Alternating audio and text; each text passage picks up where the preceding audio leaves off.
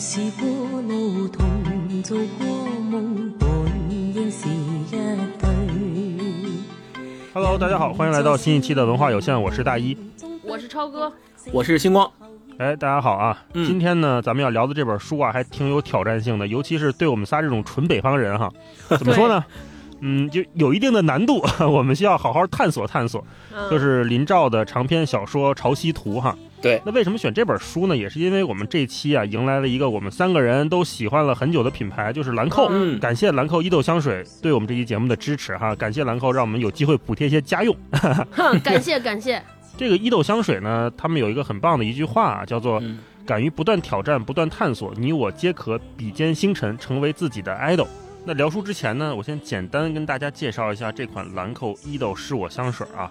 它这款香水呢，前调是比较清甜的玫瑰香，后调呢是有雪松的木调香味儿。哎，雪松啊，在咱们今天要读的这本《潮汐图》里还真有出现。一会儿咱们可以先通过文字啊，一起感受一下。嗯那这款香水的设计呢也很有特点，它是那种很轻薄的感觉啊，跟我们传统观念里面那种香水瓶啊不太一样。啊相比之下呢，就特别简单利索，出差啊、随行啊都可以很方便的收纳在身边，也不太占空间，基本就跟一个手机的厚度差不多。那现在呢，正好到年末，如果大家有一些想购入的好东西，不管是犒劳自己，还是送给自己的亲朋好友啊、伴侣啊、家人啊什么的，都可以考虑一下这款香水，关注一下哈。嗯所以呢，我们也想通过今天这期节目哈，我们仨哈践行一下什么叫做不断探索和不断挑战的理念。哼，翻开了这本有很多粤语写作啊，有很多南方中国叙事的，还有一点奇幻色彩的一本书。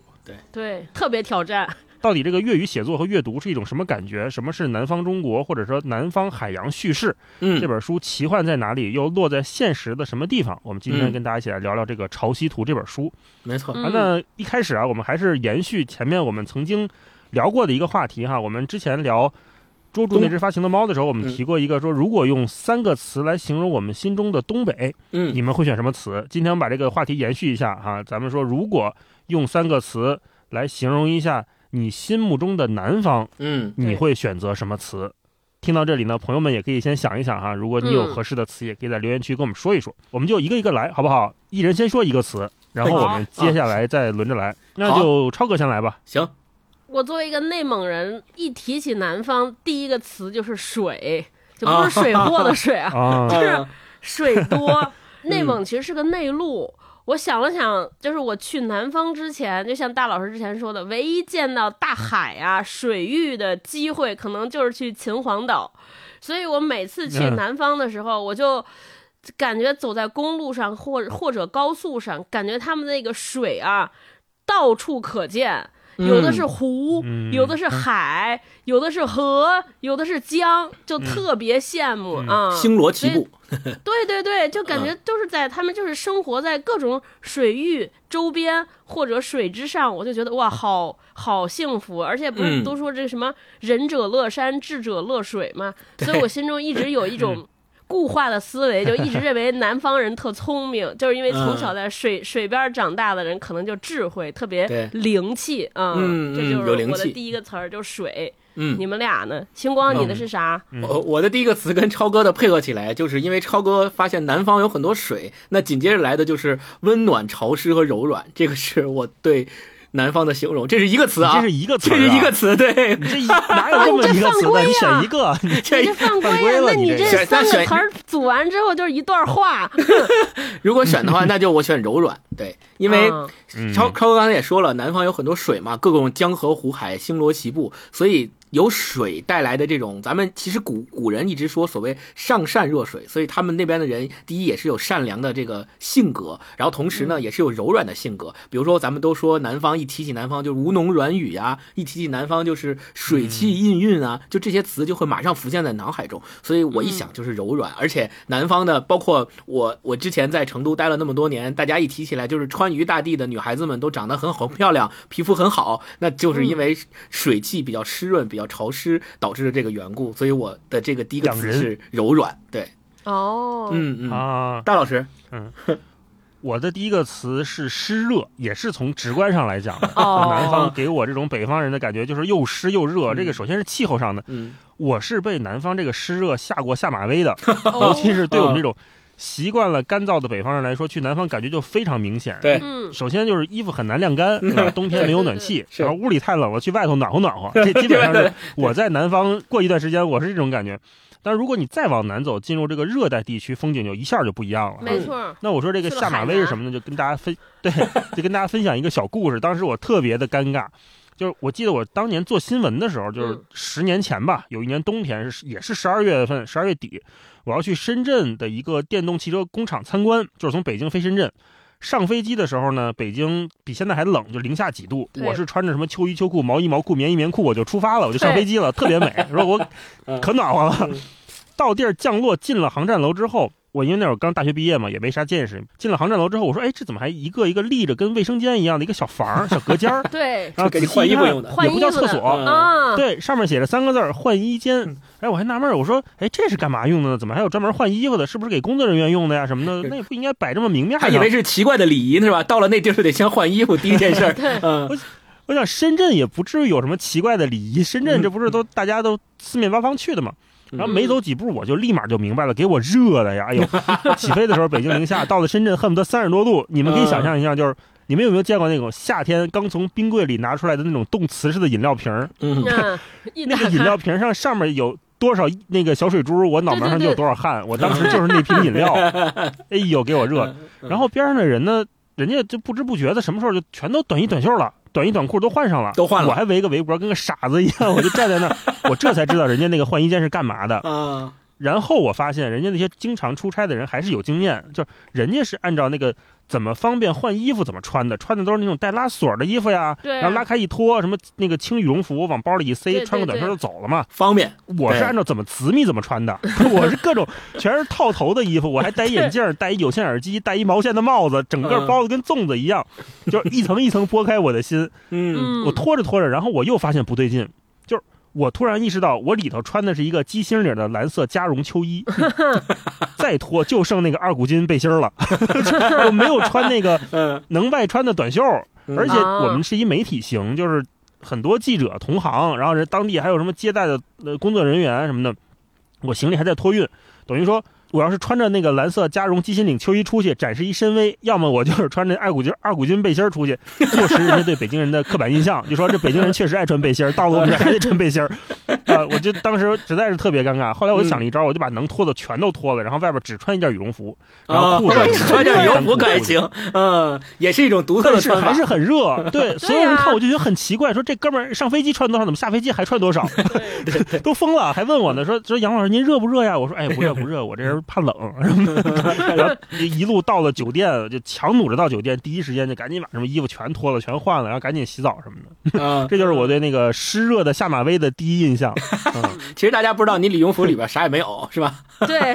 没哎，有，对，就真空的嘛，我就狂扇，还得扇呢啊。说说第二个词儿吧，第二个词你们是什么？我第二个词儿跟大老师的词儿特像。我第二个词儿，他你刚才说的湿热是不是？湿热啊，嗯我的第二个词儿是潮热。哦我我也是，啊对我我是那个潮，就我感觉每次身上就是你在南方的热和在北方的热完全不一样。北方的夏天热，你就觉得是晒，就是头顶啊嗯晒的特难受，就晒。然后有的时候，而且就晒的是疼，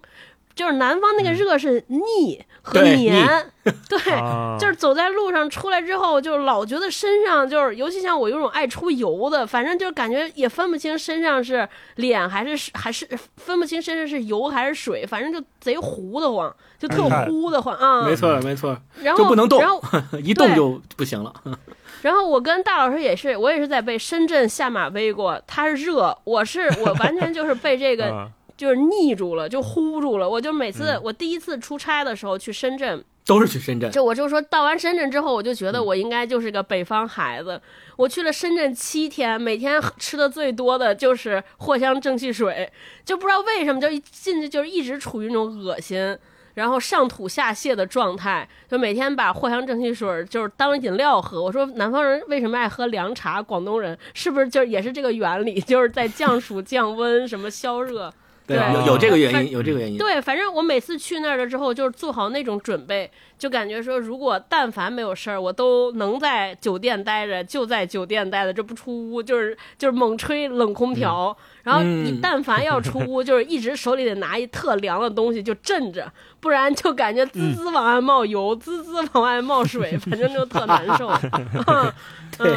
对，超哥说到广东凉茶那个，其实很多人北方人到了广东之后都说一定要尝试尝试当地的这个特产，就是凉茶，就是其中之一嘛。好多人就喝不惯，就说这太苦了，味道太奇怪了。这不是中药吗？对，其实人家喝那个就是为了去腻，就是为了应对那个时候那那。就是为了应对当地的天气和气候才喝那个的，喝完之后感觉身体会爽利一点。是的，有这个有这个原因。然后我的第二个关键词其实就是南方。我去南方旅游的时候，经常会听领队或者导游跟我们讲，叫“一山有四季，十里不同天”，就是它的气候的变化和差异是很大的，尤其是在南方的那种多山地带，比如说广西很多山、很多丘陵地带，或者喀斯特地貌，你在一个地方。你比如开车开半个小时到另外一个地方，翻过这个山头以后，就发现两边的气候是完全不一样的。那边可能还艳阳高照呢，你翻过这山头去之后，就那边下雨了，或者要再翻再翻过一个山头，又艳阳高照了，就完全是不一样的两种天气。所以它这个变化和转换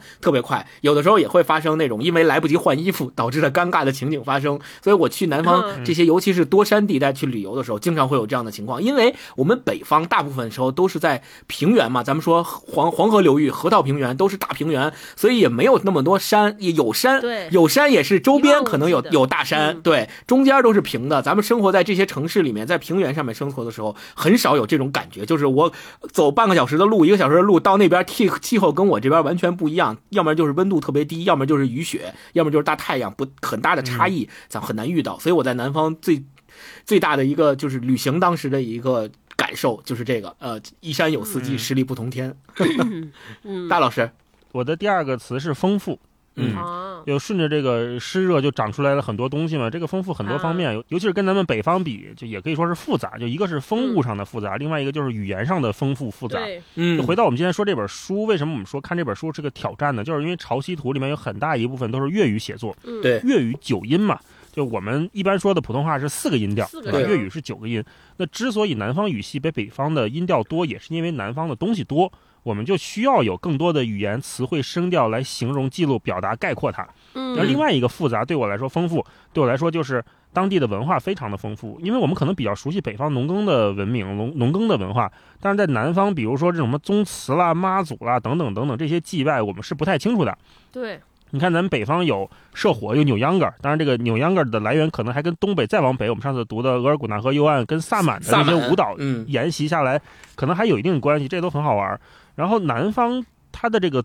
整个民俗文化的丰富，让我是产生过非常直观的感受的。我记得是一九年春节的时候，当时我跟霹雳带我爸妈去台湾旅游，当时正好到台南，好像是初五那一天，赶上他们叫做神明出巡。也叫做绕境，就是环绕的绕，然后环境的境，绕境，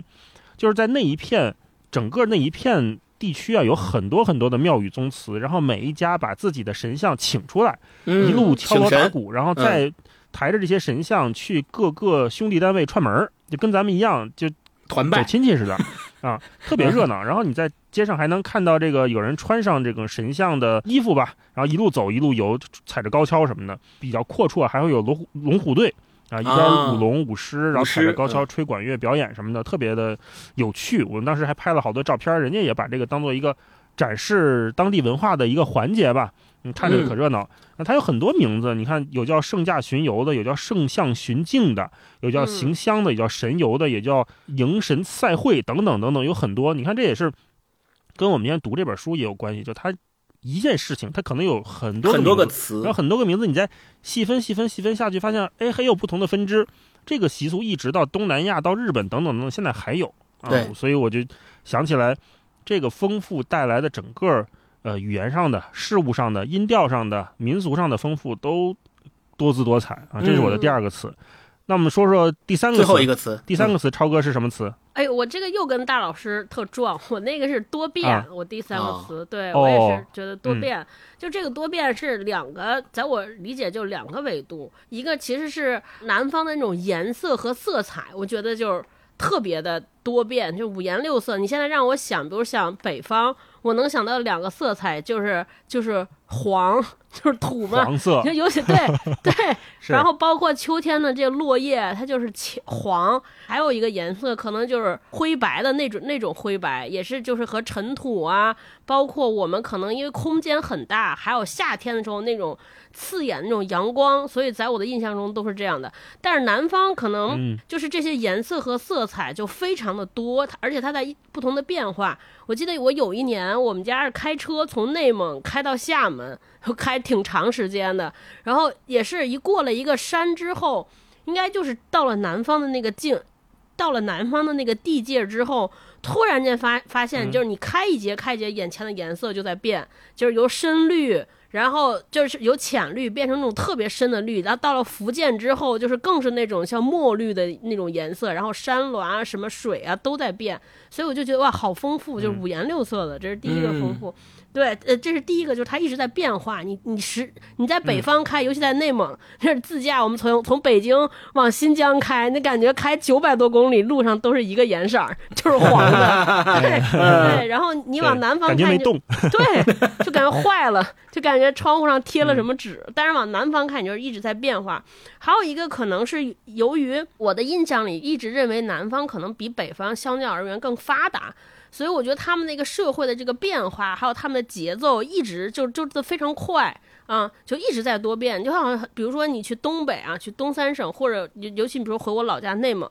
我感觉就是三年回趟家，好像也还是那样的。但是我每次比如说去深圳啊，去珠海，我前两天去澳门，呃然后路过，我就觉得哇，就感觉变化特别大，好像。呃，就是他们那边的人，我一直觉得，就是南方的人可能相较于北方的人而言，就更容易接受和接纳新鲜事物，然后更容易呃，就是做一些新的尝试。我也不知道这个是不是跟很多人靠海和靠水有关系，所以他们要经常和外边的文化嗯来交融和交接。所以你看，他们就经常是的。对对，你看，无论是这些新事物，还有这些流行的这些服装啊、食物，包括这些咱们都做互联网的一些新的概念，好像都先从这种南方的这些城市来涌入啊、所以在我看来，好像就南方就代表着，就北方可能代表的就是凝重。啊，同时有的时候就代表一些固化，但可能南方在我心中就代表了更多的变化，也更灵活，就是就是嗯。在我的印象当中，嗯，对。对，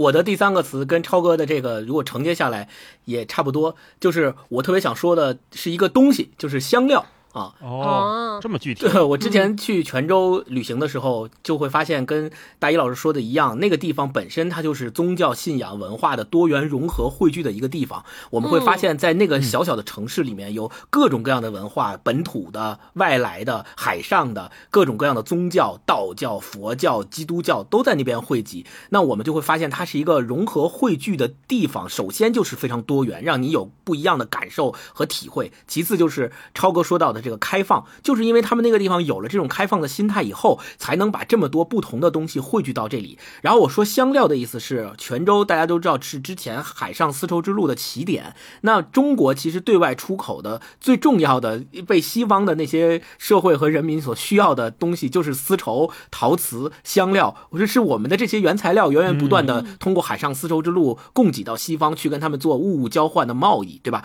那所以说，我们香料一提到香料，我就想到说，你看香港为什么现在叫香港？其实它除了香江之外，也有也也有一个解释是说。对香料，当时是在那个港口哦聚集，然后通过海上贸易的方式去运到国外，嗯所以这也就契合到了我们今天兰蔻这个伊豆的这个主题，它是一盒香水。那其实作为香水来说，我们如果一提到南方就想到香料，那本身它也是一个说明在很久很久的。古代在多少百几百年前，人们就已经把这些东西作为非常重要的对外贸易的窗口、对外贸易的物料，去跟其他地方的人们去交流。对，所以我觉得这个也是非常重要的。关于南方一想到这个词的一个重要的意象，对我就想到了香料。嗯嗯，，有一个传承在。对，啊是的，大老师，嗯我的第三个词是神秘，哦你看我这个词都是渐进的哈。嗯就我们说，一般通常意义上的神秘都来自于一知半解，来自于部分失控。嗯，就我们可以分开来说，如果我真的啥也不知道，啥也不了解，那叫无知哈。无知其实不存在认识，我们是没有办法跟一个纯不了解、纯无知的东西产生连接的。嗯但是神秘那种暧昧的那种半接近的状态，就是你永远不知道接下来你会遇到什么，那个东西会什么时候出现，它真正的样子是什么。它是什么，可能都还不太清楚。嗯南方就给我这种感觉。如果说笼统的描述南方的话，尤其是那些当我们接近雨林啦、接近河流啦、接近那些植物特别茂盛的地方的时候，好像我们一旦走近，就到了另外一个世界，到了一个好像不受我们人类控制的世界不。确定性比较强。嗯对，对，反而就会让我继续意识到，我们平时所谓的那种掌控是多么的徒劳和无意义。嗯在我们走到南方，面对自然那些巨大的力量把我们包裹起来的时候，我们自我的那一些妄念呀，一下就被击碎了。你就不会继续在意说，哎呀，我今天被领导数落了，是吧？我昨天跟同事不对付了，这些事儿在这样的神秘力量面前就变得极其的不重要，你根本就想不起来。对，我们会反而回归到一个相对本质的关注到生命的状态里面去。然后，另外神秘还带来某种奇观，一种最直接的奇观就是我们阅读这本小说时候感到的语言的奇观，名词不断出现的这种奇观。嗯另外一个奇观也是文学意义上的奇观，就是动物。你看，我们接下来可能就要进入这本书了。就这本书的主角是一只蛙，一只巨大的青蛙，可能像呃猪一样大的一只蛙。呃，这个蛙它首先现实意义上是不存在的，虚构之物是咱们的世界世界里面没有这个东西，它是虚构之物。嗯一开始，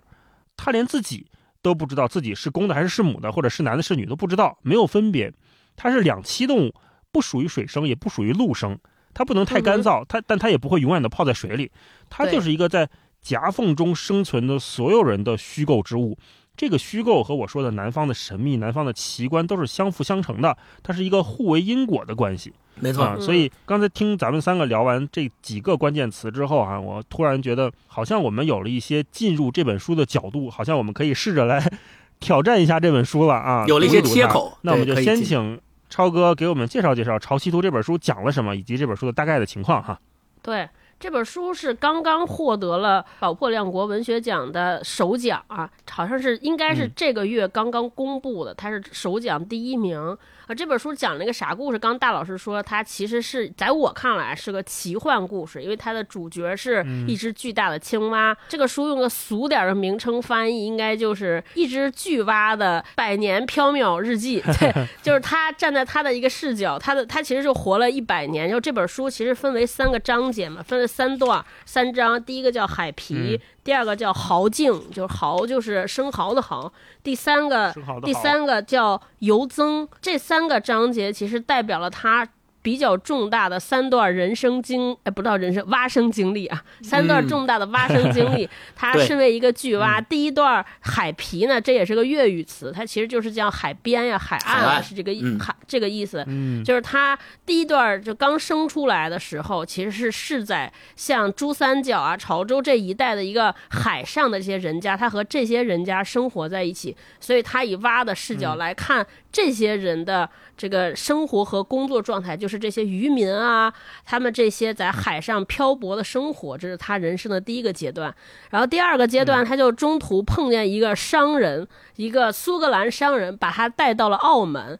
把他澳门带到了一个什么地方，就有点类似于这叫私人园林啊、就是一个、一个好景花园，对，叫好景花园，一个私人的园林里边儿，给他这个这个园林的主人叫明娜，就他的身份很成疑啊，看着就像是一个怎么说呢，就是高端的交际花，应该是一个类似于像澳门的这个首席，这叫什么港？就有点像香港港都的情人，感觉啊，嗯我读出来好像是明娜这个身份，就他应该是个澳门当时的一个呃比较大的行政长官的一个这么一个情人，所以他家里边汇集了各种各样的宾客，各种各样来自全世界的珍名流奇的 动物啊、植物啊，都在他们家汇聚，都在他的私人园林里汇聚。那这个巨蛙就到了这儿，然后慢慢就由一个在海上漂泊的海上人家当中的一个。像像是一个祭祀品或者一个灵蝉这样一个，就是有点封建迷信属性的这么个吉祥物，来到了 来到了这个私家花园里边，成为了明娜的这个私人小宠物，哼。也也就是巨大宠物吧，因为那个时候他需要这明娜就是就是上流社会嘛，名流人家豪门必须得得有一些能镇住其他人的东西。说你看我有这个，没有对彰显我的地位和价值。嗯，他他就把这个大的这个大青蛙、巨蛙当成了这么一个宠物，这就是他的第二段人生。结果这个澳门遭遇了很大的变故，就是应该，然后这个。这个明娜也破产了，整整个这个私人园林也被其他的人入侵了，就是整个这个特别好的地方就崩塌了。那这个巨蛙又被又被这个所谓叫殖民者吧带到了英国，远赴英国，又在英国的一个他说的是帝国，我们我我分析应该是在英国，那又又又经过漂洋过海嗯，在海洋帝国里边又是一个大动物园里边，就变成了一个让人参观的这么一个动物，有嗯点像这个马戏团里边的这种小动物，就每天在这儿搬着供人对，就供人观赏。这是他。那最后呢，就这个地方也是在帝国的这个地方呢，也是因为遭遇了上面写的瘟疫啊，可能看他说每个人都在咳嗽，在瘟遭受了瘟疫，这个城就咳嗽病，都空城了，所以他就从这个里边爬出来，这巨蛙就从这个园园林里边跑出来，跑到了一个动物学嗯。博士的一个家里边，和这个老、老博士嗯。共度了余生啊，这就是他的一生的经这个蛙生经历。但是他这个书里写的就是他作为一个蛙的视角，他的不同阶段的蜕变，他算是这个百年老蛙吧，应该有一百年，我觉得。就是 他百年老蛙，一个是他自己心智的成熟，就从一个年轻蛙变到了老人蛙的时候，这个自己的成熟，还有就是和各种嗯不同身份、不同阶层和不同环境的人类之间的这种不断的磨合、冲突和摩擦，他作为一个蛙来观察、来学习、来感受外面的世界，然后来确定，哎，我到底要过什么样的人生，哎我对。要过什么样的蛙生，嗯以及来观察这个世界，发现这些世界的怪象啊，所以这个书就变成这样。说大老师刚才就说，就是这个这本书的语言其实也在切换，就前面在海上人家的时候，因为他都是跟这些。跟这些渔民在一起，所以说的都是粤语。那中间一度呢，还有一些像英语，就是特别读的特别像外国人写的中文翻译腔的那种，嗯。对翻译腔的那种英语。为啥？因为这些他接触，他跟的是一个苏格兰人，对，一个说中文的嗯苏格兰人，再到最后跟了，再再到后最后基本上就是白话文啊，他就变成了一个嗯。西方文明、欧洲文明下的一只老蛙，然后最后还有一些，甚至还有一些他对于就是人生啊哲理性的总结，所以我觉得这个书的整个看起来就非常的，一是非常的奇幻，你就觉得他的想象力很丰富，还有就是有很多语言也很美，另外就是你能从蛙的视角来看人和世界的这种风云的变幻啊，你对能感感知到一些特别感慨和我觉得沧海桑田形容这部小说就非常准，你真的是能从里边看到沧海桑田的变化。嗯，我想补充一下，超哥，其实呃，林兆的这部小说呢是刚刚拿到了，前面说过，刚刚拿到了首奖。那在这个获奖感言里面，林兆他引用了墨西哥小说家卡洛斯·富恩特斯的一句话，他是这么说的：哦他说，在我们拥有世界之前，首先要拥有我们自己。对哦这个，我觉得也是特别契合今天我们来做的这个主题。我们是想要寻找自我，以从自我出发，忠于自我的这样的一个主题。另外就是为什么要用《潮汐图》这个名字来命名这部小说？其实林兆他自己也做过一个解释，就是他说他在写完这部小说之后，嗯。有过一段时间，他都没有想到到底用什么书名来做这个小说的标题。后来有一天，他到海边去看，看到了这个涨潮和退潮，他就发现，在涨潮到顶点的时候啊，会出现一段七潮期，就是它既不退潮，也不再涨了，哦就是在大概十几分钟的时间里，整个海面一动不动，嗯这个水呢又不涨也不退，也没有风，就像是大海静止了一样，大海呆住了一样。于是他就想到了说，那我就用“潮汐图”这个词作为这部小说的名字，就是想告诉大家，这部小说它描写的历史背景，恰恰就像是大海在涨潮和退潮之间所定住、所时间静止的那个状态一样。历史在那一刻发生了一个巨大的转折，马上就要山雨欲来风满楼，一切都将发生变化。在十九世纪末鸦片战争带来的那个历史阶段之前，所以他用《潮汐图》来做这个小说的名字，我觉得也是特别特别好，恰如其分。嗯嗯，超哥和星光介绍完，感觉好像把这个剧情说完了，但是大家完全不必担心，就是因为这个书里面，我觉得剧情是相对没那么重要的一条线。对对对，我们对看的时候，可能更多在看的就是这个蛙如何从混沌未分，一直到不停的被身边的这些人事物、不同的文明形态所影响。嗯然后慢慢的，他是怎么定义自己的？他是怎么选择的？那个才是整本小说在写的东西。，对，嗯，所以也是重点这。不是一本怕剧透的书，嗯可以这么讲。对，是啊的，那接下来我们再请星光再给我们介绍介绍林兆吧。嗯啊，因为林兆跟我们来说呢，算是同龄人，我们都是八零后，对，但是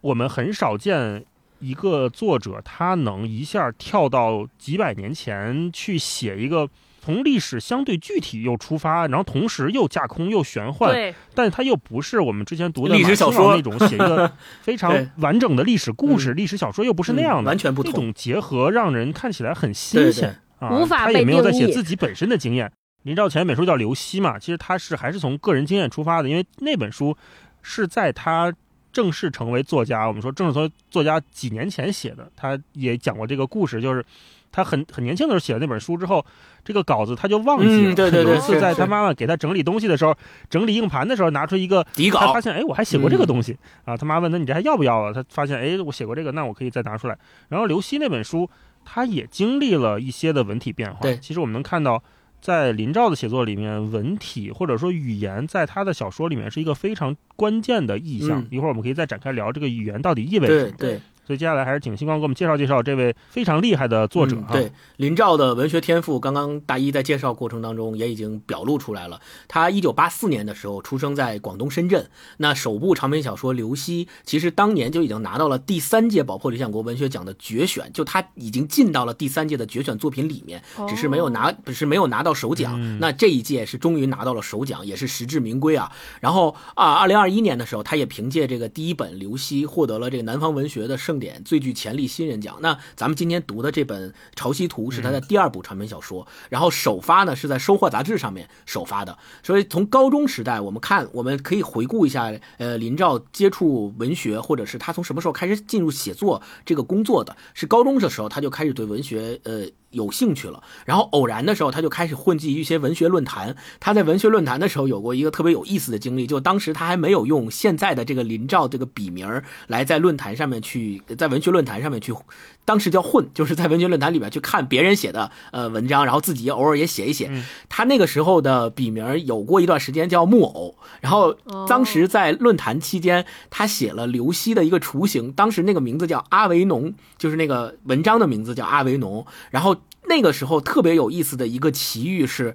他在论坛时期受到过路内的鼓励，就是哦当时那个论坛就是。他们把那个论坛时代的文学出过一本就是小说的集刊，就叫张悦然路内，然后什么论坛时代的文学，在那本书里面收录过他的这本就是刘希的雏形阿维农这篇文章，然后路内还专门在这个书里面提到了说，呃，写在论坛时期，在在这个论坛里面，小说我最看好的其实是木偶，就是林兆当时用的那个笔名儿。对，后来呢，他大学的时候就选择了理所应当然的选择了中文专业，然后但是毕业之后，他没有马上就进入到一个专职写作的这样的一个历程中，而是去也去做过一些其他的职业。据他自己说，呃，种过树，卖过花儿，然后设计过这个密室逃脱，做过游戏空间的规划。你看这这些还都是挺像我们现在的这个大家喜欢的这些玩的一些。玩游乐的玩的一些东西啊，然后到二零一七年的某一天，他就突然说我要重新开始继续在网络上去写作，于是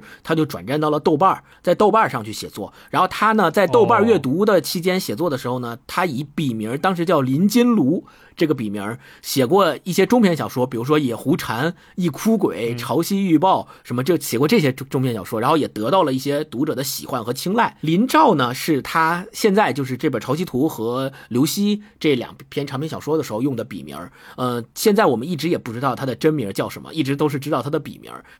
刚才星光提到另外一位作者路内啊，路内前两年出了一本也很厚的书，叫《悟行者》。对你看，因为路内平时他也是在南方写作，嗯当时我们说过有南路北乙啊，有这种说法，就是南方有路内这种中生代的很厉害的作家，然后北方有阿乙，也是嗯中生代很了不起的作家。这些作家其实跟他们生长的地方关系还都蛮蛮明确的。对你看《悟行者》听着就是一个 写自于南方的书，是你在北方写你写不了悟行者，对吧？没有那么多东西。那接下来我们可以就顺着刚才说的林兆这个丰富的语言，再简单聊聊读这本书的感受吧好。因为这本书确实对我们来说都是一个挑战啊。那所谓的粤语，我们是我们三个是都非常不熟悉的，嗯所以在读的时候，我想知道你们俩有没有遇到一些困难啊，或者说读起来的那个坎儿是什么样的哦啊？超哥先聊聊吧。太困难了。我那天跟大老师就说，嗯说我这前十五页看了三遍，就是每次都想放弃，就是那种不明觉厉，就是觉得哇，然后但然后同时又是那个懵懵懂懂、晕晕乎乎。因为不知道在就时而能懂他写啥，时而又不懂了。但是你觉得是哇，还挺美的。虽然我不懂，但是我就觉得硬咬吧，就是你看他的节奏感又特别好。现在就词儿也都字儿都不认识，但是读起来似乎就觉得韵律感挺好，对，嗯。就往下读，硬着头皮读，然后读读读过三分之一后，他去了澳门，哎，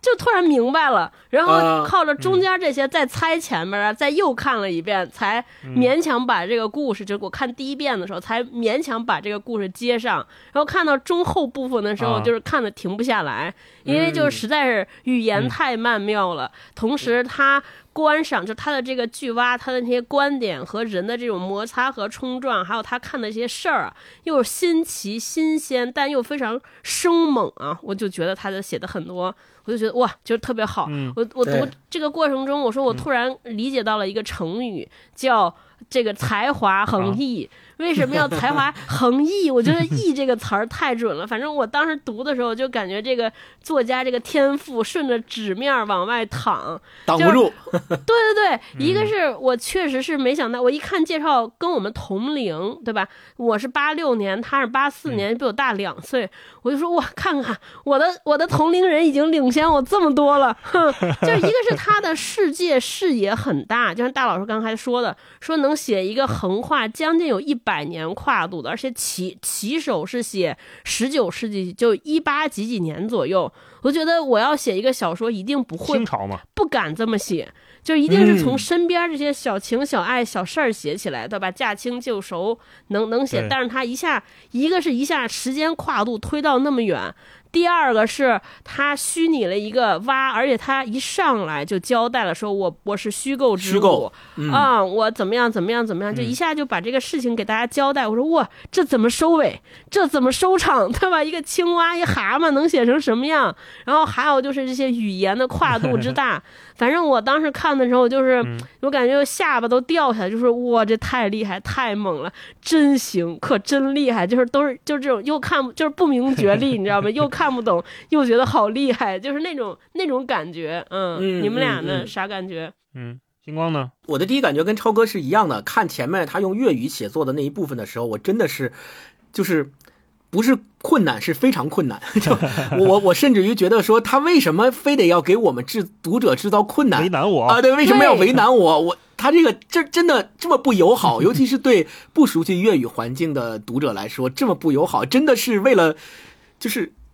他他是认真的吗？我我有时候读的时候一度一度怀疑这个啊。对，甚至我有的我有点生气，觉得是不是在炫技？就是是不是就是有点像那种艺术家，对吧？，对，我说你你是认真的吗？我说我读也读不明白，你到底想让我，你到底想表达一个什么？后来嗯就是随着，我就发现，其实我就强迫自己读，就是前十五页，哪怕读不懂也强迫自己读。然后读进去以后，我就觉得从再读到后面，比如他语言有转换嘛，后面转到了澳门的官话，然后再后面又转到了翻译腔，就这些。呃，官话和翻译腔相对来说我就能读懂了，然后再结合前面去硬读的这样的一个过历程，我就会发现回溯起来，其实前十五页硬读进去是是你自己强迫自己把自己抛进一个语言的环境里，在那个语言的环境里，你把它你把自己抛进去的时候，你哪怕听不懂，就像是我们出去旅行，你到广东，你到一个完全你周围的人都在说粤语，都在说你听不懂的什么客家话，什么这些各种各样的方言的时候，你自己一句话也听不懂，但是你强迫自己，你已经在那儿了，你强迫自己置身于这样的一个语言构造的环境和氛围里的时候，你就会发现周围的一切在渐渐的起变化，周围的一切在慢慢慢慢的变化。你慢慢慢的沉浸在这个环境里了之后，哦你才能够接续的上后面它变成官话，再往后它变成翻译腔这样的一个过程。你如果从中间开始读。就不会有这样的一个氛围和环境的熏陶，你对这个小说的理解就不会一下子进入到那样的一个体验和流动感里。这个是我读这个小说的一个体会之一。对，星光说的让我想起俩细节，一个是刚才说这个贸易画啊，这本书的封面设计非常漂亮嗯，异域风情，异域风情，但又跟这本书的气质完全贴合的这种设计，然后另外刚才说我们为什么会感觉有点不友好，或者说我们换个角度说，作者有没有必要对读者保持友好，或者说作者去冒犯读者是不是一个必要的选择？啊，因为我们平时看很多作品，能感觉到有些是炫技型的作者，嗯对吧？有的是讨好型的作者，有的是服务型的作者。我给你安排的明明白白，你就跟着我走就行了。有有这种不同的写作类型，嗯然后也有这种呃，我们都说很多让咱们觉得很走心的作品，其实是面向自我的作者，他没有考虑到太多别的东西，他就写自己就好。忠于自己对。像我们之前读的谭波老师的那本《捉猫》，其实也是这样的，就是你没感觉到他要跟你讲个什么事儿，嗯，他就是把他内心的这这些东西描绘出来、呈现出来，摆在这儿。好，接下来是你们的工作了，你们来看他吧，你们来聊他吧，我就不带着这个作品继续往前走了。嗯我觉得这是一个作者很了不起的心态，就是他没有那么多的企图心。然后我在读这本书的看他的语言的时候，刚开始也是跟你们有同样的感觉。呃很多字不认识，但是画面感、声音感又很强。对因为有些字虽然咱不认识，但是咱猜大概能猜个大概齐。虽然具体念什么不知道，比如说那个 公母的母，一个野字旁加一个母，嗯它好像不是念母，嗯对吧？哦它它它是它念哪对哦就是哪里的哪，专门查了念这个音 啊。我后来还去查了，嗯但是真正你在粤语里是不是这么念，咱也不知道，对吧？如果是懂粤语的朋友，回头给我们普及普及嗯哈。然后说回这个语言，就是我能感觉到在这本书里面有两个非常明显的变化，一个是直观的，就是文体在变化，刚才咱们都说了；另外一个变化就是主角这只蛙在不同地域文明系统里在晃晃荡荡，是的，然后这个。这两层变化再往下就变成了我们读者的变化，就读者在读的时候，我们是在不断被驯化的过程。嗯，那在不断接近，我们在不断接近我们熟悉的历史文化、语言习惯的哎同时，对也在远离蛙刚出生的时候他熟悉的那些海皮上的事物。对对，这个跟那些语言一样变化了，被带走了。然后我刚开始读的时候觉得不适应，慢慢就像退潮一样，这种文字消失了。我越读越顺，可是我也怅然若失。嗯，我会觉得这种精致的我读不懂的神秘的语言的消失，让我觉得有点很奇怪的遗憾。嗯就说哎呀，就没了吗？就这么精美的东西就没了？我后边还期待着能不能再给点，能不能再有点？嗯我又开始往回去追溯。所以虽然读起来有点困难，但是一旦它真的消失的时候，我们又会觉得很可惜，嗯因为我们知道这些文字是有根的，是有来源的。嗯，啊，当然，我们也说看评论，有的朋友可能觉得，那这不就矫情嘛？啊对吧？但是我觉得，矫情和细致是两码事儿。没错，如果我们说一本书矫情的话，它可能大概率是无病呻吟，或者用一些故弄玄虚的词来掩人耳目。我们要警惕一种观念上的偷懒，就是我们把我们所有我看不懂的、我觉得陌生的东西都矮化它、鄙视它，对对然后用矫情之类的词去归纳它，让我以为它不重要，然后我就不用去认真看它了，我不用去努力的了解它、阅读它、挑战它了，都不用了。如果说这个东西是纯架空的，它是可能存在某种无意义，但是我们看林兆在写《南方的海洋中国》，有那么多丰富的语言，有那么多神奇的动物、动植物、有趣的名字的时候。这个作家用一种非常具体的方式把这一样一样东西展示出来的时候，嗯，对我们其实是不能用矫情来这么简单的去去矮化它的，我们可能要用更具体的方式去认真的看待它。因为我们之前也嗯聊过一个观点，好像是徐子东老师说的吧？他说文学就是语言的陌生化，对吧？嗯那如果拿这个标准来衡量《潮汐图》的话，它就是一部非常文学的作品了。它提供了对对于我们这几个，就对对于咱们三个吧，北方人来说相当陌生但是有魅力的语言，对吧？它讲了一个错没错，我们从未想象过的巨蛙辗转流离的故事，其中还用嗯这么多的人物线索，让我们明确知道每一个我们说星光说那个串起来了万花筒一样的嗯镜面底下都连着东西呢，连着广东新语呢，连着粤英词典呢，连着澳门纪略呢，连着什么广州翻轨录、旧中国杂记等等等等。我们读到它是非常兴奋的。我翻开这本书的时候，就嗯感觉真的就是搭起了一个我们认识世界的多棱镜、多面镜，然后攒在一起，就是一个无可以无限放大、无限次观看的万万花筒，就是这种感觉、嗯啊。星光，嗯，对，我觉得这个说的特别好，这个也引起了我的一个，就是我前面说到读前十五页粤语的那一部分的时候，我自己其实是非常困难的，导致我甚至有一些不理解和逆反心理在里面。但其实嗯再往后读，你会发现，呃，这个恰恰是可能我们不了解或者我们没有生活在那个语言环境里面的北方人，呃。身上所具有的一种傲慢，我觉得这种傲慢其实对于文学或者对于阅读来说是特别没有必要的。或者换句话说，我们结合这本书里面所讲到的海皮，就是海岸，为什么广东它成为了？十八、十、十九、十八、十九世纪末到鸦片战争之后，以及后来我们包括改革开放的一个前沿的阵地，为什么它能作为这样的一个地位，在我们这个国家里面是？为什么它能有这样的一个地位？就是因为那那个地方和那个环境的人民，他有这样开放的心态和包容的心态，他能够去接纳这个世界上一切的文化、一切的宗教。你我欢迎你们这些都来，在我这儿做生意也好，跟我做贸易也好，跟我交流也好，我都欢迎，我不排斥。那是不是说，在我刚拿到这本书，我读前十五页的时候，我自己心里的这种排斥，实际上恰恰是文学和阅读里面我们所不应该具备，就我们所不应该要的这种心态呢？或者换句话说，如果我们每一个人在阅读和在文学世界探索的时候，我们都发现说，哎呀。不行，我这个接受不了，算了，我不看了。或者是，哎呀，这个不熟，太太哎太难了，这不是我不是我能读得下去的，太费劲了，我不读。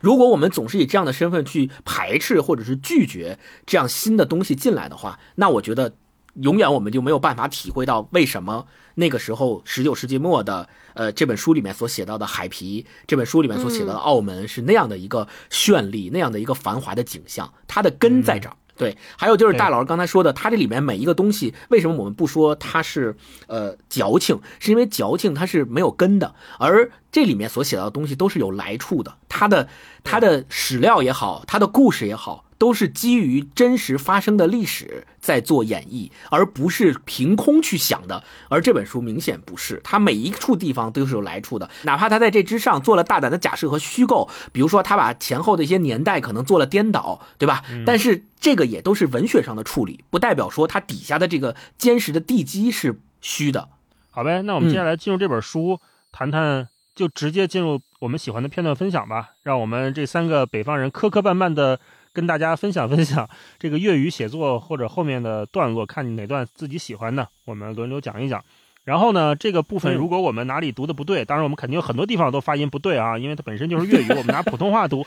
会很奇怪。但是我们只能尽力了啊，我们就是突破一下自我，尽力跟大家读一读。大家喜欢呢，还是要去看看这本书。超哥先来吧。他们俩刚刚聊的时候，我就在翻书，为啥？你看，你们看我这书贴的，贴满了。啊，对我就是一直在说，我我我我应该单做一期节目，就把这书朗读一遍，因为我觉得都特别好写的。我特别喜欢他写风的部分，因为他们在海上嘛，海上就经常迎接海风。我觉得他的这里边对于很多自然现象都用了拟人化的描绘，我就觉得这简直是拟拟人到了极致，就太棒了。我我特喜欢。对我给大家分享一个写风的，就他好几处写风，我先分享一处。他说，水手是盲工，盲就是盲人的盲啊，水手是盲工，风是盲的象，在大海怀里，一切都盲，大海哄着目盲的一切，给他们唱歌。海无需模仿摇篮，是摇篮模仿海。风既然忙，就只敢小心翼翼，年年重蹈覆辙。快跑吧！风跑起来，穿过千代万代红嘴鸥的孩子，红嘴鸥摸风学会滑翔。风一口气跑到赤道，那里是风的坟墓，是柚木、雪松、铁栗木、沥青、石和铁的坟墓，是鼠、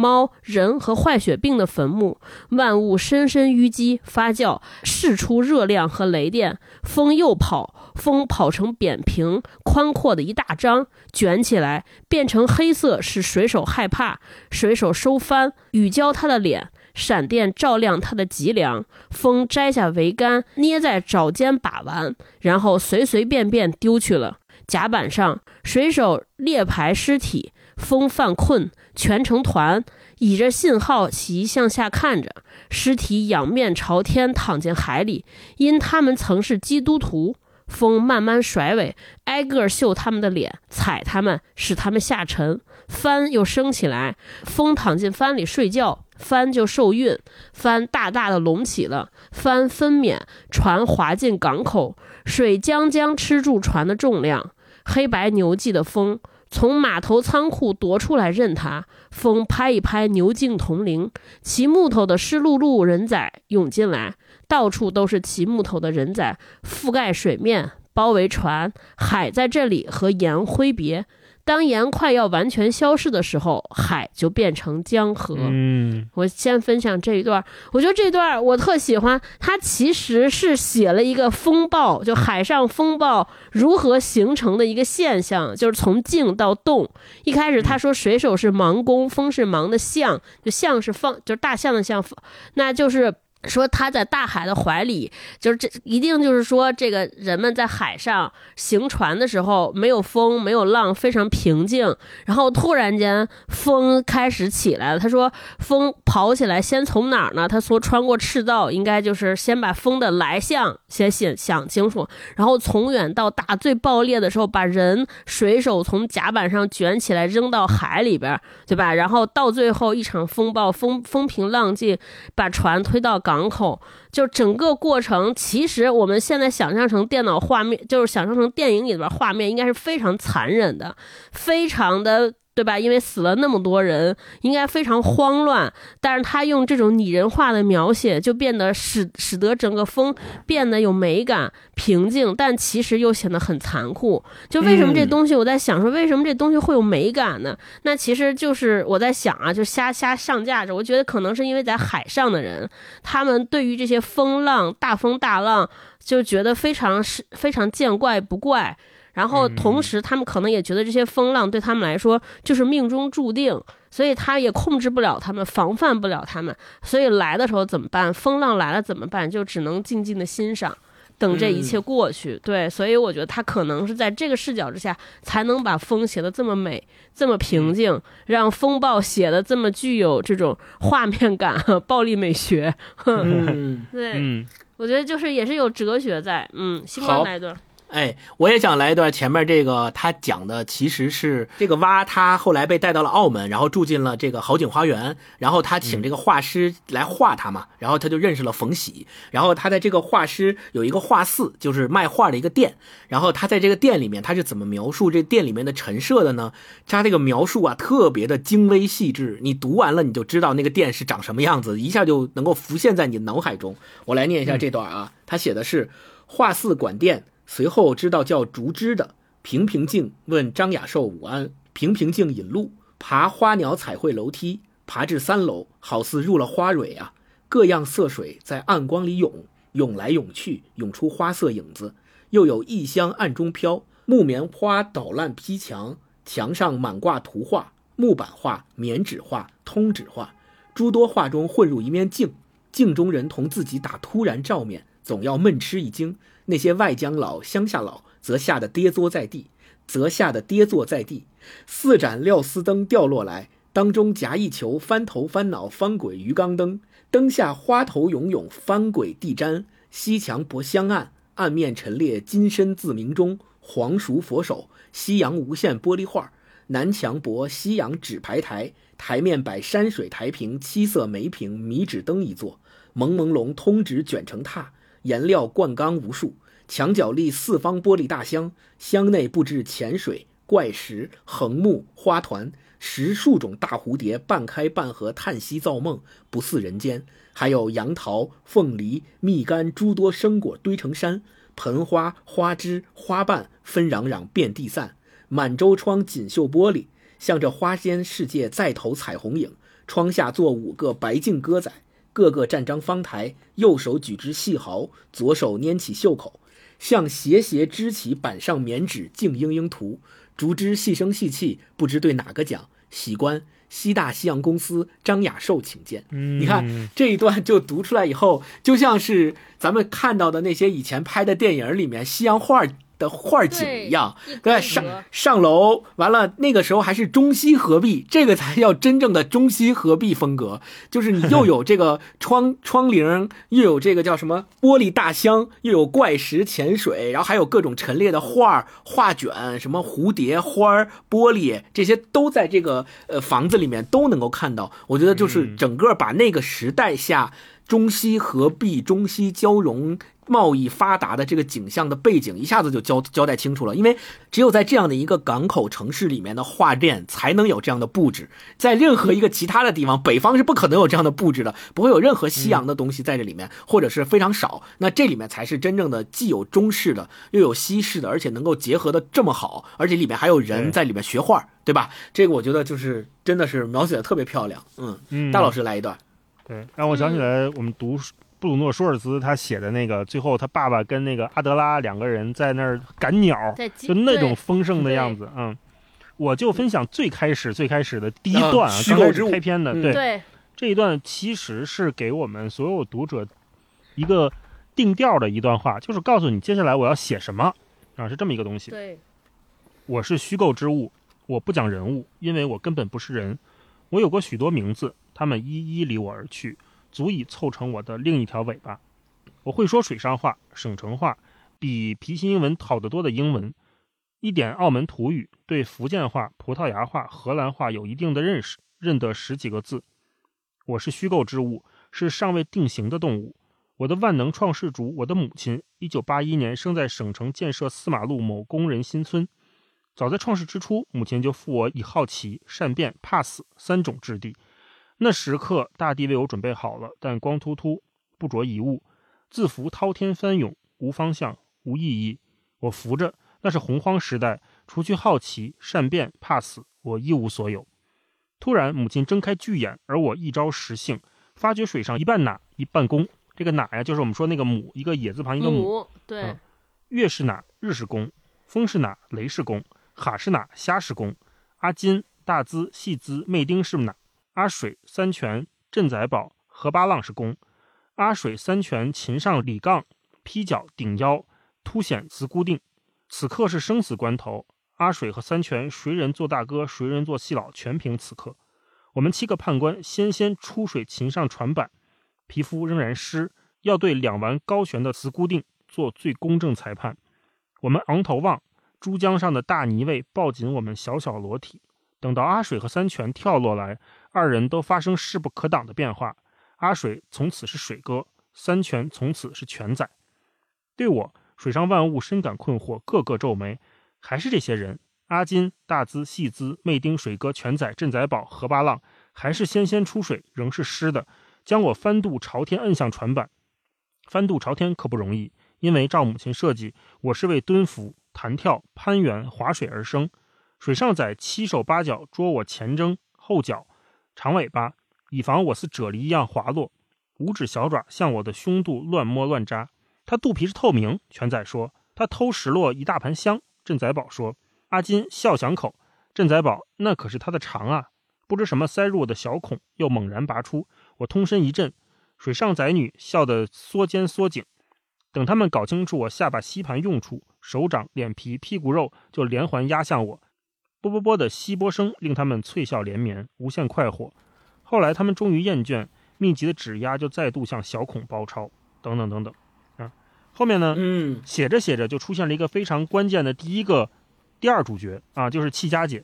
因为这个时候就是她被捕捞上来之后，很多身边的小朋友是在对她很很好奇，在探，哎，你到底是个什么东西？啊，你这有个小孔，我戳戳你；你这有个肚皮，我摁摁你。这个时候，戚家姐及时赶到，大喝一声：“滚开！”将怀里的虾一下子颠去背上，一对早早形成的吊眼扫射一圈，水上仔女纷纷缴械投降。木屐、船钉、咸鱼头、胶杯、头中、蹬船石向船板噗噗声的落。我就开始读这一段吧。后面的七家姐其实就像一个她的养母或者干姐一样，一直在照顾她、维护她。她慢慢的也开始认识到了，哦，原来我好像是一个母的，或者说我可以排卵，我我剪掉了我的尾巴，因为我们知道蛙其实成年之后是没有尾巴的，但是这只巨蛙对在它刚补上来之后，它还是有尾巴的。其实那个尾巴就是阳阳物的象征，就是它还是有阳性的在的，同时它身上又可以排卵，又是一个女性，它同时兼具了雌雄同体。阴阳两种气质在它身上。然后它后来它要自己去选择到底成为公还是成为哪，是这样的。但这里边有一个特别重要的问题，就是后来他自己选择了成为了一个雌性的巨蛙之后，就面临着一个问题，不管他选择雌性还是雄性，他都是这个世界上唯一的一只，就没有任何后代了。所以他后来变成了雌性巨蛙以后，他在排卵之后，他自己又把它排下的卵一一粒一粒的吃掉，然后内心当中泛起了非常痛苦的那个悔，就是痛苦的感觉。所以这个时候，我们也能够意识到说，在这个虽然它是一个虚构的。虚构之物，但是本身这个虚构之物又可以把它当做是什么？或者说林兆在这里面，他通过巨蛙的这个形象，他在隐喻什么？我觉得后面我们还可以通过分享再来聊一聊他这些隐喻的形象可能是什么。对，超哥再来一段。来，我再来一段。我我这里边这个书里边，我特别喜欢的一个人物就是冯喜。冯喜是他的对话，对，是一个画家。我我觉得他说的话就又美又特别富有诗意和哲理。我给大家分享一段。哎，冯喜蛙问他说：“你如何知道这样多？”冯喜说：“总有人从远方来，又或者人生滴落纸上，被纸长存。从远方来，不是搭船就是搭纸，偶尔搭风。你见过远方来客吗？他们有无令你目睹的新番生机？海那边是什么？此乃一个原始问题。”为何人不再问了？娃答不出。冯喜说：“有人问过，但无人作答，于是渐渐不问了。人就是这样的，慢慢的，人认为这个问题不够紧急，原始但不够紧急。紧急问题涌入鼻窟，原始问题悬向天边，太远了，似星星远。你如何看待星星？两个生布人初相逢，不是在路口，就是在港口，他们立定。”交换世界，世界在路口港口相逢，似乞儿王逢其百纳衣。我见过花旗、黄旗、摩罗、白头。我见过二十六种款式水手帽，猩红绑腰底，钻出镀金玫瑰枪柄。无法形容的动物从舷窗伸头。一般佛山兄弟排队上船，去向圣海伦纳岛。你见多识广。冯喜面红，笑说：“要做大河啊！”做一条船，做只蛙似你，莫为守一口粮，冻在原地，冻在原地亦会变成一口粮，被人家割去吃去。分享这段，就是冯喜一直是一个心向大海的人。就是冯喜好像和蛙的生涯两个完全不同。蛙是从一个海生的一个原始的动物，一边边被驯化成了宠物，后来甚至然后又回，最后变成了一个标本，对吧？被人研究，然后再最后走向这个博物馆，被人展览。那冯喜是每一天都心向往大海，后边还讲说我有出海病。就就是我觉得就是这两个蛙和冯喜之间两条路径的分叉的这种对比，特别像我们人生中的两种人，一种就是不羁放纵爱自由，他永远都在追随自由，永远都在追寻远方，都在找寻找答案。那还有一种人，好像就是像蛙一样，就是他永远都在找找自己。嗯，然后在找自己的过程当中，好像时而你觉得他找到了，时而他又迷茫，就是就是，我觉得这个他们两个人既是两种人生，也经常会会是一个人人人在身上的两面吧。嗯，所以我就特别喜欢冯喜。嗯嗯，我我觉得这个冯喜这个角色，我也自己也是非常的喜欢。他不仅仅是人的两面，我我觉得他可能也代表了一个。是否开放和是否封闭的一个心态的两面，就是冯喜很明显是代表开放的那个心态，而且他对大海有一种非常执着般的追求，就是我一定要出去看看。我觉得这个也跟冯喜他这个角色本身的出身和他的身世经历是有非常大的关系的，因为他自己就是一个无父无母，他不知道自己的父母到底是谁，然后很多人都说他认鬼作父，就是他被一个呃。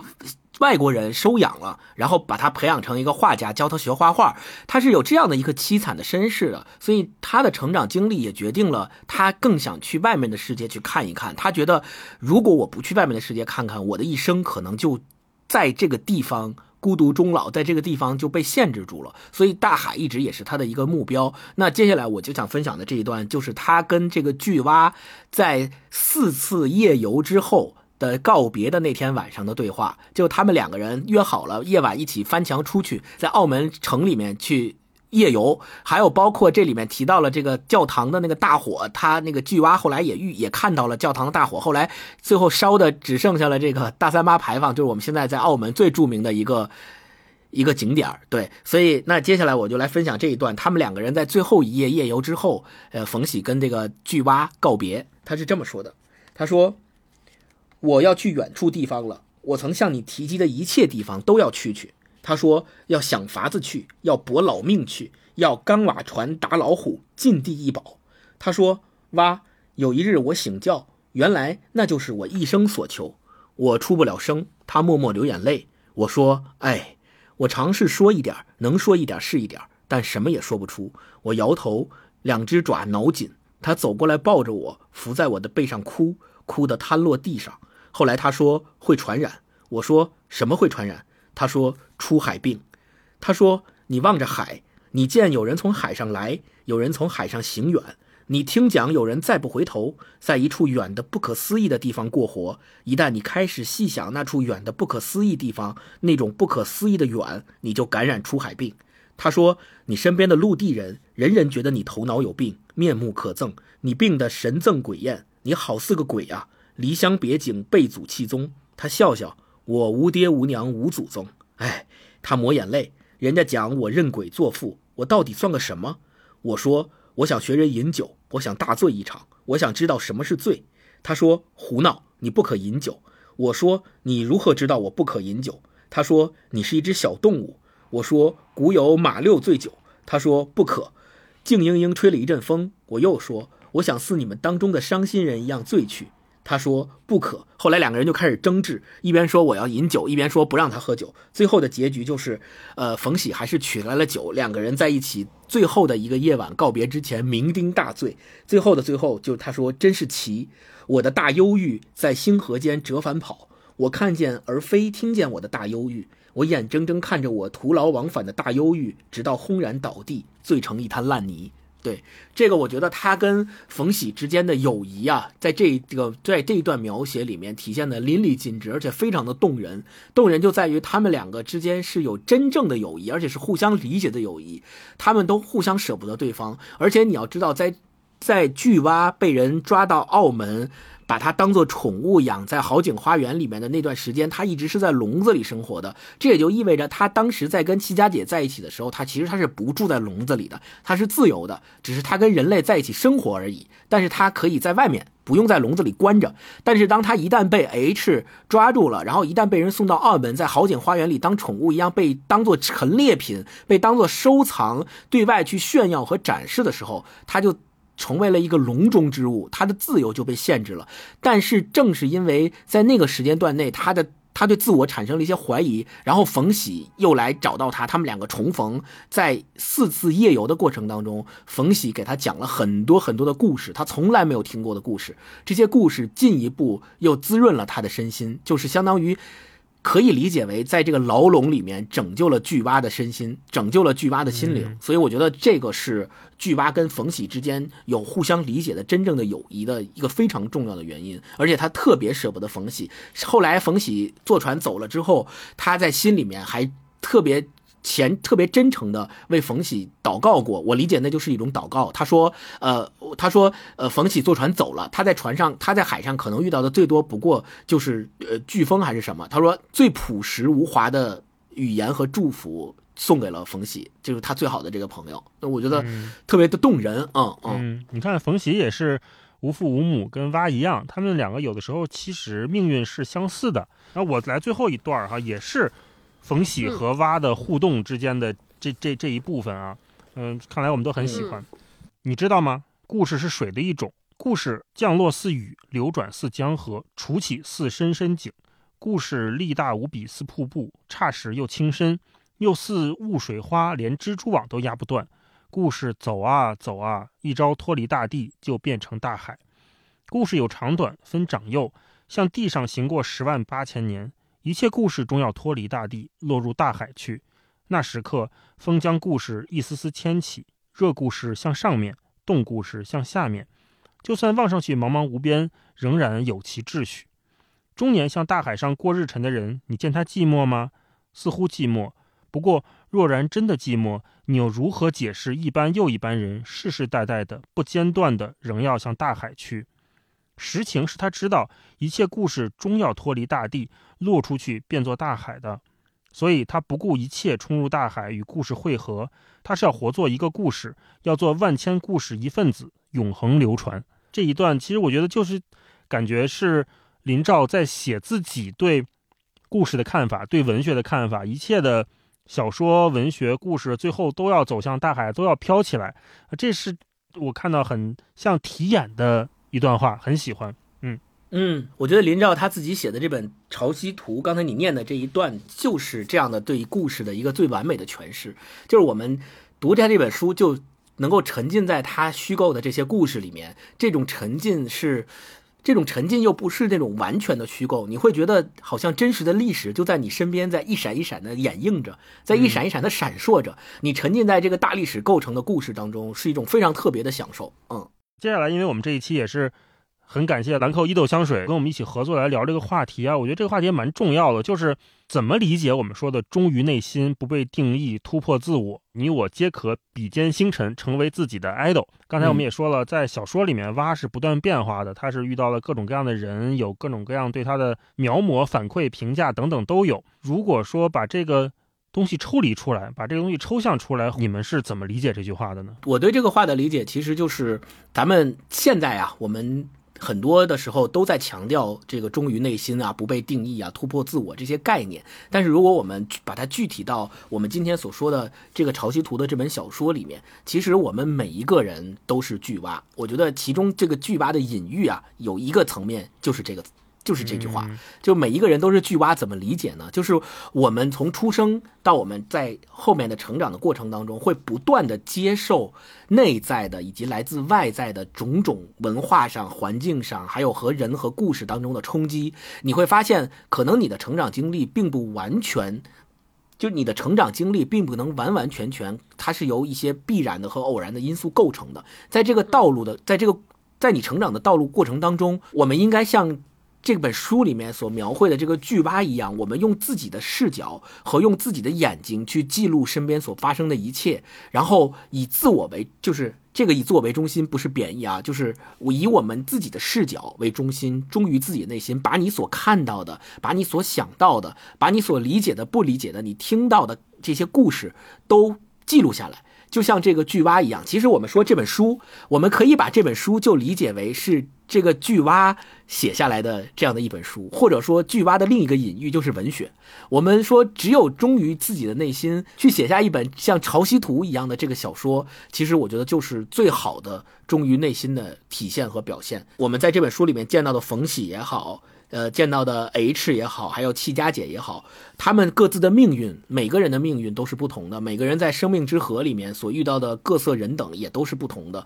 遇到的困难，遇到的故事都是不同的。但是，怎么样去演绎出自己的故事，这个我觉得是和每一个人是否能够忠于自心、突突破自我是有决定性的关系的。呃，刚才大老师这个问题，我们讲说要忠于自我，做一个不被定义的人，我就想聊聊，就其实比如说自我这个事儿，它看起来是一个词儿，但其实我觉得每一个人的自我有好多个维度，就是以前我们听弗洛伊德什么自我、本我、超我呀，乱七八糟的，我觉得至少我们现在每个人身上的这个自我至少有三个层面，一个是可能那个自己自己特别舒服，嗯，特别待着特别不费劲的那个我。啊，这是一个自我，还有一个是我特别想期待成为的那个成为的自我。对，所以我们每天都在想说，我要成为更优秀的人啊，我们要突破突破舒适圈啊。然后还有一个我就是成为那个，还有一个我就是别人期待。别人期待的那个自己，对别人期待你成为什么样子，就很多人都对你希冀嘛。比如公司老板期待你成为一个什么样的员工，对吧？你的伴侣期待你成为一个什么样的丈夫或者妻子，你的合作伙伴期待你成为一个什么样的一一起共事儿的人。那那其实所谓的我就是就是其实很多面和很多元的。那那我觉得其实大家想要做自我这个事儿，我觉得最重要的一步。就是得要有自我察觉，就因为自我其实是是是很多维度组成的，所以你首先无论你做任何事情，做任何一个决定的时候，你先要说我想成为自我，我是为了成为哪部分的自我啊，我是真的是为了让我自我舒服，还是成为那个所谓别人期待的我和我期待的自己？就这几个维度，我觉得每个人都要非常自自自觉的察觉清楚。而最可怕的，其实很多人你会发现，就他的那个我期待想成为的那个人，他其实也是一个被外人塑造过的那个期待。反正我特别怕在工作时候碰上一个刚入职场的年轻人，问你说：“哎，你想成为一个人什么样的人？”他说：“我想成为这个行业的优秀。”优秀人，我想成为这个领域做的特别优秀的人，嗯对吧？这这其实看起来好像是他对于自我的一个要求，对于自我的一个期许。那你其实问他说，你的优秀的标准是什么？但你聊着聊着，你就发现他所谓的他那个要成为那个优秀的标准，其实也是别人眼里中的优秀。他其实更多的是他在讲述的是说，我期待别人看到我很优秀，别人觉得我很优秀，就是别人就是我期待别人觉得。别人认为我很优秀，我达到了别人眼中期待那个优秀的标准。就很多时候，我们其实是是会会混淆这种维度。所以我觉得那个所谓叫忠于自我，第一件事儿就是你要理清楚，你把你身上经历的所有的事情，然后分别清楚我到底是为了什么，嗯我到底是在在为了我自己，还是为了别人啊？我觉得这个是第一步，你要厘清和自省。第二件事儿，我觉得它其实是诚实。就诚实，也就是在于说，你我们其实每个人都要敢于勇于面对自己那些不堪的、不好的地方。比如说，我们为什么会别害怕冲突？我们为什么呃，就是一直期一直不停在成为别人期待的那个人？很多情况下，底层就是因为我们是希望得到别人的肯定，希望被别人喜欢，嗯甚至有的时候是有一些虚荣，希望得到很多人的认可和肯定，这其实虚荣。但是我觉得这些都没什么，这是每个人身上都固有的那一面，你不用把这些抛弃，不用摒弃，但是你要勇敢的面对，说我身上就是有虚荣的部分，我身上就是有虚伪的部分，我身上就是有这些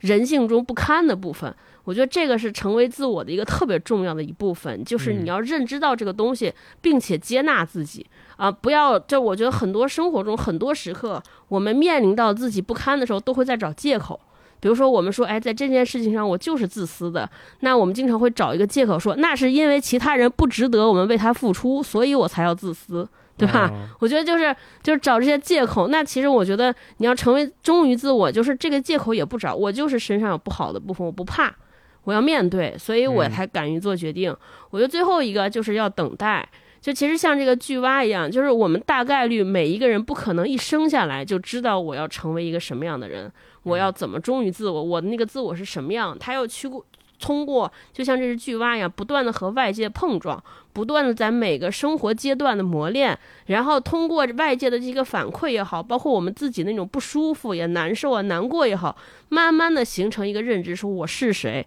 我我想要过什么样的生活，我的那个自我是什么样的，慢慢才能形成。对，所以如何形成，就是你你要不断的走出去，你要不断的和这些。就是人也好，事儿也好，物也好，发生这些，呃，发生冲撞啊、然后发生交融，然后吸收也给予，然后通过这所有的变换发生化学反应之后，慢慢的找到那个我。所以我觉得，其实所谓叫忠于自我也好，突破也好，我觉得最重要的不是我们经常说说要走出去，我要什么走出舒适区。我觉得最大的突破是在于说。我敢于待在舒适区，就敢于待在舒适圈区，就是你要给自己永远留一个角落，在那个角落里边，你能自省自查，然后你能包容自己那个心里边那些不堪肮脏的部分，然后同时再试着说，我怎么把我所有的部分都带着一起往前走，慢慢成为那个让自己活得更圆融、更自洽、更不纠扯。然后，当你活得更圆融自洽之后，你自己没有那些所谓的。呃，纠扯和纠结之后，你就会发现别人对你的定义也好、标签也好，真的不重要，因为你太知道我在什么位置，我属于哪儿啊。所以你们对我的褒也好、贬也好、夸也好，嗯，怎么样好，其实是动摇不了我的。对，所以就是我觉得那个，嗯，不被定义的前提就是你自己有能力定义你自己，或者你有能力把你自己是什么形容清楚，介绍给别人。别人才会不会定义你啊。嗯这就是我对这个问题的看法。嗯嗯嗯，呃，我想补充两句啊。读这个书，另外一个除了万花筒的这个体感之外，我觉得它本身也可以把它当做是一部写的非常非常好的民族风物志来看。嗯就是我们知道，在那个沿海的那个地区，我们有各种各样的语言，不只是粤语了。这里面虽然大多数用的都是粤语的词汇，但是我们知道那片里边里还有客家话，还有咱们前面说过的各种文化、各种宗教的汇集和交流。那在这个汇集交流的过程当中，都是在互相的被改变的。那我们说，是不是这种互相改变和我们今天所说的我们要忠于自我、不断突破是是相反的呢？其实不是，我觉得恰恰从另外一个维度讲，我们只有坚持自我，或者叫我们培养出说的俗一点，就是文化自信，就是我们所谓民族的才是世界的嘛。如我们只有坚持自己的那个。文化和坚持对自己文化的自信，我们才能够有更大的包容心和更强烈的愿望去接纳、吸收、交流、碰撞所有外来的一切。就像超哥刚刚讲到的，如果我们对自己没有这样的信心，那其实我们做的最容易做的一件事情就是像当年一样，对吧？片帆不得出海，就是我们固守起来自己，就自己固守自己那一圈就行了，搞自己的那些东西就行了，不需要跟外界的任何东西去交流、去接触，也不也不需要他们来融入我们，或我们来接纳他们，不需要。我觉得这个可能恰恰是一种怎么说呢？就我们如果我们我们希望的这种忠于自我、不断探索。自每一个人都可以比肩星辰，应该是建立于建立在自信的基础上，建立在愿意和这么多的文化、这么多的外来的这些东西去交流的基础之上，而不是闭塞，不是封闭。嗯我觉得这个是这本书给我们的另外一个启发。嗯嗯，大老师呢？对，其实回到这本书，我觉得，嗯，我从这个问题也看到这本书的另外一条线，就是我们说蛙是主观视角的话，那其他几位角色，呃，是让我们看到了一个客体世界。其实这几位设置蛮有意思的，我不知道你没有想过，为什么有一个画家，有一个戚家姐，还有一个博物学家，他们为什么会出现在这本小说里面？你看齐家姐，她带给蛙的是那种母爱，我们可以认为她在整部小说里面是蛙这个蛙。或者这个蛙的人生中的一个生养者，一个维护者，原生家庭，对。然后为什么有博物学家？博物学家叫 H，呃，他其实在蛙的生命中变成了一个分类者，一个归纳者，他是给蛙下定义的那个人对。而且为什么叫 H 也很有趣，你看其他人都有名字，那 H 这个字母它就像一个货架一样，就呈现在那儿一个横平竖直的一个东西，没有名没有姓。但是他是一个给万物命名的人，自己却不拥有名字，这是一个很巧妙的、很调皮的设定啊。嗯然后再下来就是画家，画家冯喜跟 H 几乎是同时出现的，前后脚。那画家他是一个带蛙观察世界，也观察蛙的这么一个，我们可以说叫观察者。那直到最后，蛙到了动物园里面，遇到了迪亚高，或者最后遇到老教授。我们可以说，迪亚高是挖了一个饲养者，一个圈养者。那最后，老教授和迪亚高成为了蛙的陪伴者。嗯，你看对，这四个人，我们说维护者、定义者、观察者和陪伴者，是我们人生中非常关键的四种关系。嗯蛙生是这样的，我们的人人生也是这样的。如果只要我们找准了跟这个四个人，或者说这种四个关系的相处方式，我们就可以定位到自己到底在哪里。完成对自己的定义。对，你看蛙一开始也不知道自己是什么，他认识世界的方式就是去吞食一切，就吞掉什么，就是知道了什么，认识了什么。他跟齐家姐是非常单纯的依存关系，如果没有齐家姐维护他，蛙可能一出生就在甲板上被这些小孩就玩死了，就打死了，对吧？对，后来蛙有了自己的认识，有了自己的性别，他就开始跟戚家姐慢慢他有了不同的认知，这也是我们所有人都很熟悉的。我和我的原生家庭一开始是一体的，绑定的非常紧密的，但是慢慢的我发现，哎，我好像跟我的父母不一定有同样的想法，我有我自己的想法了。我有我自己的选择了，我要去选择我成为一个公的，还成为一个母的，这个是蛙慢慢他要跟原生家庭慢慢脱离的那个过程嗯。他有摆脱不了天人关系，但不代表说我要永远被束缚在这段关系里面。同时，我们也知道，所有的选择都是有代价的，你要有勇气去承担改变的代价。对，这个是蛙在选择的时候他要去考虑的。然后再到博物学家 H，蛙离开了我们这个所谓的原生族群，我们离开了自己的原生家庭之后，你势必要进到一个新的分类系统里面。这个新的分类系统就是社会，就是我们的公司，就是我们的社交圈儿，对吧？这个社会里面，你就不再是从前的那个宇宙中心了。你有了一个新的名字，你就像蛙一样，你可能会有一个奇怪的、诡异的那个一连长串的那个英文组成的名字，甚至自己都念不出来。你可能就是什么瞎编的，什么互联网高级黑客增长运营经理，就这种，没有人看得懂你到底是干嘛的。你这个名字没有任何意义，但是不重要，就是这是社会给你的分类，这是这个公司给你的定位。那这个分类还会再继续变化。你看到了动物园，蛙被关起来之后，它。有不同的名字，什么巨蛙太极，什么湾镇巨蛙，对吧？对，巨蛙太极，湾镇巨蛙，很很可笑。这一切名字都是别人给他的，不是他自己选的，他自己没有名字。慢慢的，巨蛙遇到自己的这个我们说观察者冯喜，他通过冯喜观察世界，冯喜也观察他，两个人都很天真，在澳门夜游，然后被记录被画下来。这个可能是蛙这一辈子最美好的经历。我们每个人也都有这样的回忆，对吧？跟朋友吃吃饭、打打牌、看看电影、胡侃，是吧？吐槽。公司生活里面的这些糟心事儿都有，最后蛙到了动物园，我们可以认为他进入一个老年生活，或者说他的人生走向他蛙生走向了暮年，他需要一个饲养、圈养甚至陪伴他的人，这就有了叠雅高，有了老教授，最后跟他一起走过人生，对吧？那我读到这里的时候，其实我理解了很多事情，就这四个人或者这四组四组关系在这本书里面不是凭空出现的。如果说我们要忠于自我、勇于探索，就是要处理好跟这四种。角色维护者、定义者、观察者和陪伴者的关系。嗯，那有的时候我们会像超哥刚才讲的，也特别提示我，就我们在面对这种处理关系的时候，有的时候会陷入两难的境地，就是一个光谱嘛，这一头是服从，这一头是抵抗啊，我好像只有两种选择。我们作为一个社会人，在这样的光谱里面，势必是会受到牵扯的，会在这个光谱里左右摇移的。我到底应该处于什么样的位置？我有的时候会很纠结这一点，就是我到底要不要？服从他，或者我要不要跟他对着干？我要不要忠于自我？后来我想明白一件事儿，就是，与其纠结我在这个光谱里的位置，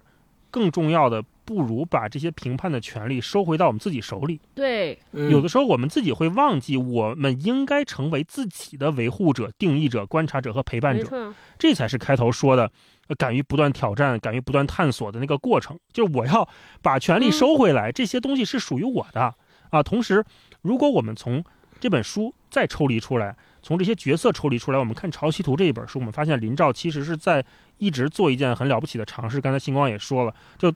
他在突破一些东西，他没有用我们熟悉的那种正统的语言去写作，他去记录南方中国。相比几年前，我们说，呃，东北热潮，它显然不是在文学里的显学，它记录南方海洋中国，这是一个对所有人好像都有一定门槛的一件事情。他没有那么讨好，没有那么顺利，他甚至天然组建了一些门槛但是他就相信自己啊，他相信自己可以写出来，相信读者可以读出来啊。我觉得这个也是忠于内心的去写作、不断探索的一个非常有勇气的例子。嗯，那最后这期节目就跟大家聊到这里，推荐大家都去有机会读一读《潮汐图》这本书。那也感谢兰蔻伊豆是我香水对本期节目的支持，我也觉得这是兰蔻非常有勇气的一集哈。他敢于让我们谈论一个当代青年作家如此自由或者带有突破性的话题，敢于让一个极具自我特色的语言风格跟他们如此重要的一款香水同台亮相啊！更重要的就是，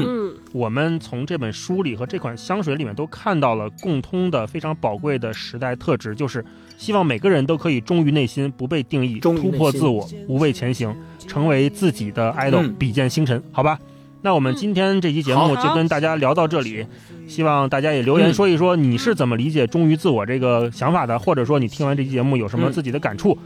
也可以讲讲。如果让三个词归纳你对南方的印象，你有没有什么好玩的故事也给我们分享分享哈？期待大家的留言。今天就跟大家聊到这里，我们下期再见，拜拜，拜拜，再见，拜拜，拜拜。若是有你甲我作伴，好野三只，我拢无差，拿着雨伞，等待雨伞，我要牵你的手，牵甲手。